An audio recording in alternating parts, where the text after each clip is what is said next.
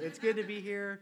Uh, the staff just does say hi. We're so um, interested and care about what God is doing here, and so grateful to hear of the good things that God is doing in the hearts and lives of the people here at the King's Church. So, as you saw, I have three kids. Lily is 15, Nathan is 13, and Selah is 12. And it really is a fun season of life. They're, they're just finding out who they are and they're finding out what God has called them to do and really who they're calling to be. And, and one of my favorite hobbies right now actually is going and watching them do the things that they love. And so uh, Nathan is playing sports, uh, Selah's into theater and volleyball, and Lily loves baking and volleyball as well. And so I love seeing them become the people that God has created them to be. But one thing that I don't love about them uh, is when they choose to question me on things that they really have no knowledge or in, really ability to question me in. So, for instance, my son Nathan, uh, we were driving the other day, and he, he's like, Dad, in the back seat, he's like, Dad, you really need to be changing lanes right now. and I said, Nathan, I'm like, I got this, but he's like, no, Dad, you're going to miss the exit. And I said, Nathan, there's literally a car right next to us. And if I change lanes, I'm going to hit that car. And I don't really want to do that right now. So just be quiet. And so uh, the other day, Selah was having a rough night. And she says, Dad, I really don't think I should have to do math or history homework. And I said, Really? Why is that? She's like, Because in real life, when I'm adult, I'm really not going to need these things. and I'm like, How do you know what you're going to need when you're an adult? You're 12 right now, and your teachers told you to do it. We're asking you to do it. You need to do it. And I guess I'll be fair and tell you a little bit about Lily. So uh, Lily was uh, really gracious. She, she invited actually Selah and her friend Sarah to, to a practice for volleyball. They were going to try out for their junior high team, and her and her friend took them out to the park, taught them how to serve. And one of the girls just was not having a good go at serving. And so I went over there, and I'm like, look, actually, if you try and think of like a bow and arrow, pulling it back like that, that's kind of the tension that you want to get when you're serving in volleyball. And Lily's like, Dad, I got this. He's like, and I'm like, actually, Lily, just remember, I, I was a volleyball coach for three years. Uh, I did play college athletes, even though, athletics, even though it was a long time ago. I think I'm okay. I can, I can share a little bit of wisdom, right? And, and I get it. This is part of, uh, excuse me, this is part of them growing up, right? This is part of us becoming adults. This is part of us figuring out who we are. And to be honest, my kids are very talented. There's very, they're very smart. There's things that I actually have to ask them how to do. And so I'm not saying they're not, not smart. But what does happen is sometimes their hearts can become prideful. Sometimes they can ask questions or say comments in a way that seems that they think they know what's best, and it reveals some wrong motives and some wrong values and a wrong heart posture in what they're talking about. And that's really what's happening in the passage of Mark that we're going to be going through today. We have these three groups of people there's the Pharisees, there's the Herodians, and there's the Sadducees. And all of them come to Jesus with questions. And on the surface, you might be thinking those are fair questions. But it's likely that these questions will represent some common areas that you might have questions for God, that you might have doubts, you might have fears, you might have struggles or difficulties with too. So I know that they're going to be relevant. But we'll also see that the questions they bring to Jesus are not really genuine questions at all. They're not really seeking the answers to these questions. They're the right subject, but they're the wrong question because they come to God trying to justify their wrong values, their wrong motives, and they reveal a prideful heart. And we don't want to follow their example. We can learn from their mistakes, and we can learn how to rightly bring our concerns and questions and doubts and difficulties to God. And I think we'll learn some important truths along the way, too. And so this morning, our main point for today is good questions before God are asked with pure motives, right values, and a humble heart. So, good questions before God are asked with the pure motives, right values, and a humble heart. For some of us, in the guise of seeking, or in, in being intellectual, we play the dangerous game of trying to trap and outsmart God with our questions, rather than truly seek Him and the truth that He has to offer. We would rather have God confirm our wrong motives, our impure values, than let Him change them to conform us to Him. So we come to God with the wrong posture. And when we do that, we will almost always ask the wrong question. But you and I don't have all the answers in life, do we? We don't know everything. We're not like Selah and Nathan and Lily, right? So we need to learn how to ask the right questions as we come before God. So, how do we come rightly to God with our questions? That's what we want to talk about today. But before we do that, I want you to think through those three categories I just mentioned pure motives, right values, and a humble heart. What are pure motives? Think about it. What should we be motivated by when we're asking questions to God? And I just came up with a few things. First, we should be seeking the truth, right? If we're going to ask a question, we should genuinely be seeking an answer. We should be motivated by the fear of the Lord, to know Him rightly, to respect Him, to have Him in the place of authority of our lives that He deserves. We should be motivated by pleasing and bringing honor and glory to Him. We should be motivated by holiness and obedience. And we should be motivated by humility, right? A true question is one where we genuinely understand that we're not a person that knows everything and we don't have all the answers. So, those are some of the things that we can be motivated by when we're asking right questions. So, what about the right values? What should matter in the questions that we ask? Well, eternal things, things of God, things that are going to last longer than just where we are right here and right now. Love. Love should be one of the values that we have. Truth should be one of the values that we have. Are we seeking and wanting and desiring to know the truth? The fruits of the Spirit, Galatians 5 tells us those are joy, peace, patience, kindness, goodness, faithfulness, gentleness, and self control. And finally, holiness and obedience. We should value that when we're asking questions to God. And finally, what's a humble heart? What posture should be evident in the questions that we ask? Well, first, we're going to see honesty as a really big thing. So if you have a genuine question before the Lord, whatever it is, bring it to Him. But be honest with Him. Be honest with yourself. Be honest with the people around you. Be grateful. Be grateful to God for who He is and what He's done. Be respectful of God and His authority and what He knows and what you don't, right? Free of arrogance. And finally, this, this posture of being the creation to the Creator. That we come to the one who created this world and we're the creation trying to figure out how to make sense of it. And so we're going to see that the people in this passage don't have any of these things going for them. None of these things are fueling their questions, and Jesus isn't afraid to point that out to them and the people around. And before we dive into this passage, I just want to prime the, your, the pump a little bit and ask you a question. How might you be trying to play games with God in your life? What questions are you asking that reveal a wrong motive or an impure value or a hard and prideful heart? Where are you practicing theological jujitsu or intellectual justification to get out of obedience to God? And remember, it's not that we can't ask questions to God or we can't ask questions about God. But when we do, we have to have pure motives, we have to have right values, and we have to have a humble heart. Because when we do, that's when the Lord will meet us. That's when the Lord will answer us. That's when He will bring loving correction rather than a strong rebuke. Because if we don't, we risk coming before a God wrongly, and we will experience that rebuke, rather than coming to a gentle Father who wants to love and nourish and build us up. And we're going to see our group of friends try to play two games with God. And the first game they try to play is about paying taxes with Caesar. And on one hand, this passage that Charlene read for us is pretty straightforward. I think you probably get the gist of what's going on. But there are some things bubbling under the surface that can help us understand it a little bit better.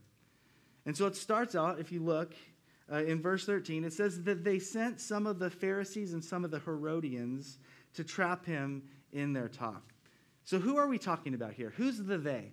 Um, the, the they is likely the chief priests and the teachers of the law. So you probably went through this passage within the past couple of weeks, Mark 11, uh, verse 28, and we actually see that the chief priests we see that the teachers of the law come together with one goal in mind to trap Jesus. They want to trick him. And they're thinking of all these schemes, and here they come up with a plan to send both the Pharisees and the Herodians to jointly ask him this questions about, about taxes to Caesar. And so the Pharisees is the next group of people that we see. I'm sure you've covered them, who they are in, in this series. They're, they're mentioned a lot in the book of Mark. But just remember, they're legalistic. They're trusting in the law for salvation, and they're, they're mostly about being right. They're mostly about having God uh, agree with their behavior and confirm their behavior rather than be changed by God and what he actually believes and thinks. And then we have the Herodians. They're friends of Herod. They are supporters that, of Rome and their rule over the Jewish people. They love the leadership and the rule of Romans. Here's the interesting thing the Pharisees and the Herodians didn't like each other. They weren't friends, they weren't buddies, they didn't get along. They actually disagreed in most key areas regarding faith. But one thing they have in common is their dislike of Jesus. And so the teachers of the law gather them together and they, they, they say, How can we defeat Jesus? Because they hated him and they hated his teachings. And they come to te- team up on Jesus so that no matter how Jesus answers this particular question, someone can and will rebuke them, rebuke him. They'll be able to counter his argument, they'll destroy his reputation, and hopefully the people will leave following him. And so, what's up with this question that they asked? I'm glad you asked. Um, so, first, you need to pick up on their sarcasm in verse 14 of this compliment that they bring. It says, They came to Jesus and said, Teacher, we know that you are true and do not care about anyone's opinion, for you are not swayed by appearances, but truly teach the way of God. And so you hear these words, and they appear pious, don't they? They appear like they agree with who Jesus says he is. But everything they actually say about Jesus is true. The only problem is they don't believe it. They don't actually think these things are true. They're coming, remember, to trap him. And Jesus is popular at this point, and they're taking some of their followers away. And they come to this place where this huge crowd of people are with Jesus, and what's their goal? Their goal is to remove the people's affection for Jesus and get it back on them.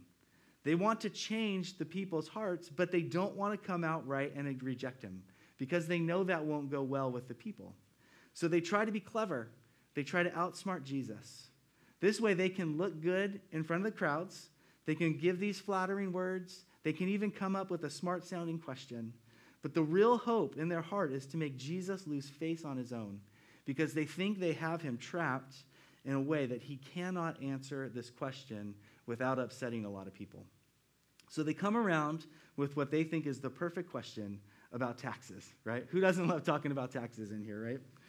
So they ask, is it lawful to pay taxes to Caesar or not? Should we pay them or should we not? Seems like a fair question, right? Well, let's look at it through the lens of motives, values, and hearts. What's their motive? Well, Jesus says they're hypocrites. Jesus sees their heart. He knows that they don't desire to know the truth. He knows that they don't really care what Jesus thinks about their question. He's, they're coming fully armed with a question that they're like, We gotcha. So we know their motive isn't pure. What about their right values? Do they have the right value? No, because they're missing the fruit of the Spirit. They're not self controlled. They're not patient. They're not humble. They're not focused on eternal things. They don't really care about obedience. They don't really care what Jesus says here. All they know is Jesus' answer is going to make someone angry, and that makes them happy. So, do they have a humble heart? No, definitely not. They're not being honest before the Lord. They're not respectful of Jesus' teachings or who he is. They're coming with arrogance. And so they're clearly trying to play a game with Jesus here. And they come to him with the wrong question regarding money. And even though it's the wrong question, Jesus does, in his grace, take time to answer them. And so they just aren't going to like what he says. So look back at verse 15, where it says, But knowing their hypocrisy, Jesus said to them, Why put me to the test? Bring me a denarius and let me look at it. So the tax that they're referring to here, the coin that they're ter- referring to here, is a specific coin that was created in AD 6. And it was made to pay a tax created especially for the Jewish people. Because the Romans were ruling, they said, hey, Jews, here's a tax you have to pay us. It was a yearly tax that they had to pay, and it was equ- equivalent to about $30 in cost. And it had to be paid with this specific coin. It couldn't be paid with any other coin that was made. And it had the face of Caesar, and on the inscription, it describes Caesar as the divine Son of God. So here's the catch Jews saw this coin as, and its description as horrible. They didn't want to carry it around. They didn't want to affirm or acknowledge Caesar as the divine Son of God because that would represent desecration of who God is. It would be blasphemy and it would be in approval of the, dom- the domination of Rome over the Jewish people. So if Jesus answers yes, pay the tax, Jews and the Pharisees will hate him They're going to come after him and point all these things out. But if he says no, don't pay the tax, the Herodians are there who support the tax and support Rome, and they'll report back to Roman leaders that Jesus is treasonous. And then Rome will now be on Jesus' head too. Do you, see the situation that they think they have Jesus in? They think they have him right where they want him, trapped, cornered, and about to make him look stupid and about to anger a lot of people. But Jesus, being God and all, is about 100 steps ahead of him. And any game that they try to play and we try to play with him won't work. And let me just say be careful not to come to Jesus this way. Looking for ways that his teaching doesn't apply to you, or where you think you're so clever to get out of what his word says, or trying to change the subject because you don't like it. Or like these, these Pharisees and the Herodians, acting religious with no actual desire for heart change. You cannot play games with God and win. And if we can learn anything from these questions today, that's it. The crowd may have bought their act, but Jesus didn't. So he tells them to bring the denarius to him and asked, Whose likeness and inscription is on it? And I just want to say this is a deeper question than it seems. The word likeness there, it's the same word used in Genesis 1:26. When God said, "Let us make man in our image, after our likeness." This is really important, and we'll talk about this later. But Jesus is taking this question to a whole deep, deeper meaning and level than they ever wanted to go. And they answer Caesar. It's Caesar's image and likeness. So Jesus tells them, render to Caesar what's Caesar's, render to God what's God's. And the, it kind of just ends here, right? The story. We don't know what people did. We know that they marveled. We know that they were impressed or in awe. But we see that Jesus doesn't fall into their trap. And we see that the Pharisees and the Herodians don't win the game they're trying to play. No one's angry here, no riot starts. But if we look a little bit deeper and think a little bit deeper, we can see that the question they should have asked regarding money isn't the question that they asked. Their question was whether or not Jews should be paying their hard earned money to Caesar. But Jesus wants them to be asking, What do I have that actually belongs to God? And what do I have that actually belongs to Caesar? Look at his answer again in verse 17. He says, Render to Caesar the things that are Caesar's, and to God the things that are God's. It seems kind of ambiguous, seems kind of incomplete. And because of that, it should in, induce us as readers and hearers of his word to ask wait, what is stamped with the image of God? The answer is you. The answer is me. The answer is the Herodian, the Pharisee, Caesar himself. The answer is all people. This passage isn't about taxes at all. Jesus takes a question about a coin and makes it about ownership and stewardship. And it says, everyone there marveled at what Jesus did. Because he took their question, he springs their trap, he catches them in their own snare, and he turns it back on them. He says, Actually, I'm going to trap you. You want to talk about giving money and taxes? That's what I'm going to have you really think about. And they marveled, and I argue we should too, because this passage is just as much about you and me as it is about them. God has engraved his image on us, on our hearts. And our rightful response is to give him what belongs to him. That's what that word render means. It means give it over. And what belongs to him? Everything. Every single thing in this world. Jesus is taking their game, their wrong question, and makes it clear that the really important question is what has supremacy in our life? Will we render to God what is God's? This is more than what you're doing with your money, it's about every area of your life. Will you continue to play games with God and hold back from Him the things that belong to Him? Whose image is stamped on our heart? Which kingdom are we living for? Which kingdom am I living for? Are you living for? What do you ha- and I have that belongs to God, and what do we have that belongs to Caesar? The Bible says actually none of it belongs to Caesar. In 1 Chronicles 29, verses 10 through 13, it says, Therefore, David blessed the Lord in, his presence, in the presence of all the assembly. And David said, Blessed are you, O Lord, the God of Israel, our Father, forever and ever. Yours, O Lord, is the greatness and the power, and the glory and the victory and the majesty. For all that is in the heavens and in the earth is yours. Yours is the kingdom, O Lord, and you are exalted as head above all. Both riches and honor come from you, and you rule over all. In your hand are power and might, and in your hand is to make great and to give strength to all. And now we thank you, O God, and praise your glorious name. David got it. David understood that God owns it all. Every blessing, everything belongs to God in both heaven and on earth. Rulers, authorities, time, power, money, you and me. The Pharisee, the Herodian, Caesar himself. And he hands it over to us in his wisdom, in his honor, in his name, in his, in his divine thinking. And he says, Steve, steward it well. He says, You, steward it well. I'm giving it to you. Even Caesar only had what God gave him. He just didn't steward it for God's glory and for God's purposes. But none of it was his, and none of it is ours. So, what do we render to Caesar? Nothing. What do we render to God? Everything.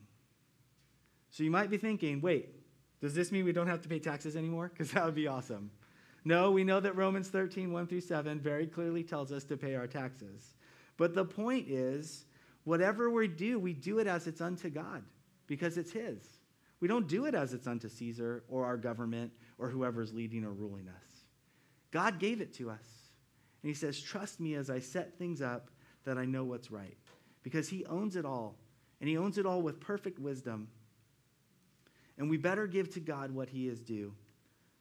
And somehow, paying taxes can give God glory. So we do it. So the right question isn't, do we give our hard earned money to Caesar? The right question is, what are you holding back from rendering to God? Is it your money? Is it your time? Is it relationships? Is it gifts and skills that God has given you? Is it a sin that you've justified, like the Pharisees and the Herodians here? See, Jesus is teaching that Christians can't compartmentalize their life.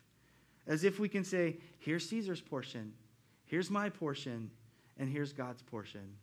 Almost like, hey, God, you can have Sundays. Well, not all of Sundays because football season is in here, so I get the second half of Sundays. Caesar gets my work hours, and God, whatever's left, I guess I'll give to you. Actually, I'll just do what I want to do with that too. Right? We compartmentalize this thing. We actually think that there's these different categories of who owns what we have. These religious teachers are trying to come up with a question so they can walk away and ignore the teachings of Jesus. And I would argue that sometimes we do the same thing. They didn't win, and neither can we. We can't play this game. We can't trap Jesus. It's foolishness. So that's the first game they played with Jesus. Now let's look at the second game, which is about marriage and the resurrection. So they come to him. I'm not going to read it all for time's sake. They come to him and they're like, hey, here's the deal, Jesus. There's this law in the Old Testament where Moses says that if a man is married to a woman and he does not produce offspring, that next older brother has to come in and marry her and then hopefully try to bring an offspring in for her, his older brother. And they make up this story where there's a family with seven people. And he says, okay, all seven of them don't produce offspring. And then the wife dies. And then when the wife dies, they want to know who is she going to be married to in the resurrection, in heaven. Such a morbid story. And it's a story they totally made up. This is not a real example. Uh, this is a fictional family that they've used to try and trap other religious leaders and teachers. And it's probably been successful because people couldn't come up with a good answer. Um, they've most likely used that and had success. So they're like, hey, we're going to come and get Jesus too. Because remember, they do not believe that the resurrection is real. That's what we learned in verse 18. And so that's kind of the story. And I want to read to you what Jesus' response is to them, starting in verse 24. Jesus said to them, Is this not the reason you are wrong? Because you know neither the scriptures nor the power of God. For when they rise from the dead, they neither marry nor are given in marriage, but are like angels in heaven. And as for the dead being raised, have you not read in the book of Moses in the passage about the burning bush? how God spoke to him, saying, I am the God of Abraham, and the God of Jacob, Isaac, and the God of Jacob. He is not God of the dead, but of the living, you are quite wrong. Talk about a backfire, right? They definitely pictured that going differently in their mind when they went to Jesus. But once again, we see Jesus as being accused, opposed, entrapped. And this time, it's by the Sadducees. So, who are the Sadducees? We know in verse 18 that they don't believe in the resurrection. They also don't believe in angels or anything spiritual. And they only acknowledge the Pentateuch, that's the first five books of the Bible, as the actual Word of God. And since there was no mention of any kind of resurrection, in their opinion, in that book, then the resurrection must not be true. They're also known for almost having the entirety, um, if not most of it, the entirety of the Pentateuch memorized. It's the first five books of the Bible they had memorized. It's amazing. And even though they knew Scripture, they didn't really know it. And they came to Jesus with the same prideful and hard heart that the Pharisees and Herodians came when they asked their wrong question. So, in the same way, let's think about using that same ideas of motive, value, and heart. What's wrong with their question? What's their motive? Is it pure? No, they're not motivated by being right. They're motivated by prideful arrogance. They think they actually know better than Jesus. They're more concerned with proving Jesus wrong than actually finding the truth about the resurrection. What do they value? Well, they don't value eternal things. They don't even believe it exists. So they also they show no value in love or the things of the Lord or even the character of God. And are they coming with a hard and prideful heart? Again, we can say yes to this group as well. There's no honesty in their question. There's no genuine searching for the answer. So remember, they're trying to trap Jesus just like the last group did. They think they have him in an, in an impossible situation to get out of. And using the book of Moses, which is like the Pentateuch, they're saying, look, there's this law. It's called the Levirate marriage. It really exists that requires the younger brother to marry his dead brother's wife and try to produce offspring. And in their humanistic thinking, there is no way to reconcile this law and the resurrection. And because of that, the resurrection can't be true. This wife can't possibly be married to seven people in heaven. So either Moses' law is wrong or the resurrection is impossible. It's another trap, but it's another failure. And in this instance, Jesus actually helps us and he tells us what's wrong with their question. And we see that they shouldn't be asking about marriage and the resurrection. The right question they should have been asking is do we actually know the scriptures and the power of God or not? That's what Jesus wants to point out. And even though they have the Pentateuch memorized, he says, Look, you do not even know the scriptures. And there's a difference between knowing what the Bible says and what it means. There's a difference between understanding the grammar and the structure and the human explanation and knowing the inspired spiritual truth within it from God Himself. And they loved arguing about this passage. I'm, I'm in a Bible reading plan, that, and we just went through the book of Acts. And in Acts 23, uh, Paul is brought to the council, and people are just tired of Paul, same way people were tired of Jesus, and they just want him out. They actually want him dead. And he comes before this council who's going to determine his fate, and he looks at the council and he sees that it's part Pharisee and it's part Sadducee, right? Remember, this is the group we're dealing with, the Sadducees. And what he does is he actually brings up the resurrection. And as soon as he brings up the resurrections, the gloves come out. It's no longer about Paul, it's about the Sadducees and the Pharisees. And the Bible tells us that a great dissension breaks out between the two groups. And they start arguing and fighting each other as the council, trying to determine what to do with Paul. And it says that, that people in the, in the court actually decided they had to take Paul out of there because they were afraid he was going to be ripped to pieces. and they remove him, and the council and the whole trial gets sidetracked and delayed, all because of the issue of the resurrection. This topic mattered deeply to the Sadducees, and they were good at defending it. And we can see that they didn't really care about Jesus' answer because Paul's story is after this. They didn't correct their ways, they didn't take Jesus' answer and let it change them. But Jesus sees their game, he takes it to another place. He takes their wrong question and turns it to what really matters. And he tells them two different times in this passage, You are wrong. And the second time, he tells them, You are quite wrong. In fact, Jesus says they don't even understand the part of Scripture that they have memorized, yet alone the rest of it that they reject as truth. They don't understand marriage. They don't understand that it's going to be different than it is here on earth. They don't understand death, that it's not the end, that it's going to usher in eternity. And they definitely don't understand heaven because they don't even think it exists. They don't see the beautiful picture of the glory and joy that we're going to have being in God's presence for the rest of eternity. These are all things Jesus said they would have known in the Pentateuch if they were searching for the truth. See, Scripture does not hold the weight in their life that it should. It doesn't hold the weight in, the life, their, in their life that they think it does. And so, second, he says, not only do you not know the Scriptures, you don't know the power of God. They miss the miracles found in the first five books of the Pentateuch. I think if I asked you, hey, tell me some of the miracles that demonstrate the power of God in the first five books of the Bible, we'd make a pretty extensive list, wouldn't we? Come with, come with the 10 plagues in Exodus, right?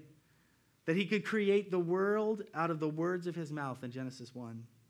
That he can protect the Israelites from Pharaoh's army. That again and again he can perform these miracles and wonders out of his own power and it's like, couldn't he also raise people from the dead if he could do these things? So Jesus is saying they're missing. They've read all these stories and they don't think God can do something as simple to him as raising someone from the dead. But they and we forget God's power. Although we read about it, although we've explained it, although we've experienced it, we can always forget it. So we question things that are beyond our thinking, question things that are beyond our own comprehension as if God couldn't possibly do something that we can't. Yet, because of their lack of knowledge of the scriptures and the power of God, the Sadducees don't even believe any of it. They tried to play a game with God and put it in and put and he got they got put in their place. They came asking about heaven and marriage and left questioned if they even knew the scriptures or the power of God. And it's interesting. Did you see the, the passage that he went to? He went to the passage in the burning bush that says they're missing the whole thing. He says, regarding res- the resurrection, didn't God say, I am the God of Abraham, the God of Isaac, and the God of Jacob? And you're like, you're probably thinking like I was, what does that have to do with the resurrection? What does he say there? He says, I am the God of Abraham. I am the God of Jacob. I am the God of Isaac. All three of those people are dead. They died hundreds of years ago when Moses came, when God came to Moses at the burning bush. And he says, Yet, I, it's not that I was, it's not that I will be. He says, I am. They've been saved, they've been resurrected because of their faith. He says, You don't even know how to read the scriptures that you have memorized. They tried to play this game, they didn't win. We can't play this game, we can't win. So, what do we do with this? We all need to come to Jesus for answers. We all have questions. We all have doubts. We all have concerns. And Jesus wants you to. Jesus says, Come to me. All of you are hurting, all of you who are broken, heavy hearted. But we have to ask questions with the right motive, with pure values, with a humble heart. We can no longer play these games with God. We see what happens. We can't win. So maybe the questions you're asking, thinking, reveal that you don't acknowledge and surrender the ownership of your life to God. I want to challenge you give everything you have to the powerful Creator God who loves you, who's the God of the living, who wants you to be a part of the work that he's accomplishing here and now at the King's Church. Maybe the questions you have reveal that you don't know the scriptures. You either don't read them or you don't study them, or you're trusting in the wisdom of man instead of him. You don't give it authority in your life. And I want to challenge you to believe in these words, to trust in the God who inspired them, who gave them just for us so that we can find salvation and what we need for life. Or maybe you don't know the power of God. Maybe you've prayed and been disappointed. Maybe you've asked God for something and it didn't happen. Or maybe you think the only thing that God can do are the things that you can understand and the things that you can make sense of. But the God of the Bible is so much bigger than that. That we can't even understand the depth and the breadth and the width of his love, yet alone his actions. Or maybe the thing that's wrong with your questions is you come to him with a prideful and hard heart. Maybe you're so hurt, you're so broken that you're like, prove it to me, God, rather than seeking him with a humble and soft heart, saying, I come to you, Lord, broken and unsure, not knowing the way to go, but will you lead me? So I encourage you seek the Lord with pure motives, with right values, and a humble heart, and embrace his answer. I was thinking of the Bereans in Acts 17, and the Bible says of them, Now these Jews were more noble than those in Thessalonica. They received the word with all eagerness, examining the scriptures daily to see if these things were so. Many of them, therefore, believed. They questioned, but they sought the truth. They doubted, but they went to the scriptures. They had pure motives, right values, and a humble heart. And because of that, they believed and experienced great fruit in their life. And when you and I seek God this way, we too will find him, the Bible tells us. And he will grant salvation, he will grant eternal life, he will give us wisdom and joy and peace and direction. We can't outsmart God, but we can submit to him. And when we do that, we will be changed by the truth. And the Bible tells us that the truth will set us free. And I would argue that is really what we need in our lives to be set free and to experience the freedom that only God can bring. So some of you need to bring the questions you have to God, but do it in this posture, not the posture of the Pharisees or the Herodians or the Sadducees. Ask him the question and let him lead in, lean into you. Let his word and answer marvel you, and let him help you grow in his likeness and his image. He is an approachable God, more approachable than you ever thought or imagined. But we have to check our wrong motives and values and pride at the door and come humbly to him and come often to him so that he can bring his loving correction and father, fatherly wisdom. So, where's your greatest friction in what we've talked about this morning? Where's, where are you being convicted in this teaching? I would argue that's where the Holy Spirit is trying to do his greatest work in your life today. Do you need to render to God what is God's and experience the most joy and fullness of life imaginable? Because he wants us to enjoy his good gifts. Or do you need to prioritize knowing and trusting in his word and his power over your own thinking and the ways of man? Or do you need to bring another question to him? and say, Lord, I'm seeking you. I would encourage you to do that because He's a good ruler, He's a loving master. He cares for you, He loves you. He wants to show you His mercy and His grace. He wants to give you peace and joy. He wants you to come with Him without the games. He wants you to seek so that you can find the truth in Him and you can walk in this life as you were created to walk. Let me pray. God, I'm grateful for this passage of Scripture, God. Two stories that we can easily just make sense of and move past. I know I've done that in my life. And yet, God, as we dive into what's going on under the surface here, God, it's, it's to come back, it's to be a mirror for us so that we can decide if we're asking the same kind of questions or not. So, God, help us humbly come to you with the, the questions and the seeking that we have. God, this life doesn't always make sense. And God, we're people trying to grope our way around and feel our way for the answers. And God, sometimes we see you as the enemy in answering these questions, and yet you're the one that holds the key. You're the one that holds the truth. And so, God, humble our hearts. Give us pure motives, the right values, so that we can seek you and we can find you. We can experience your joy and your purpose for all that you have in store for us. Father, we ask this in Jesus' name. Amen.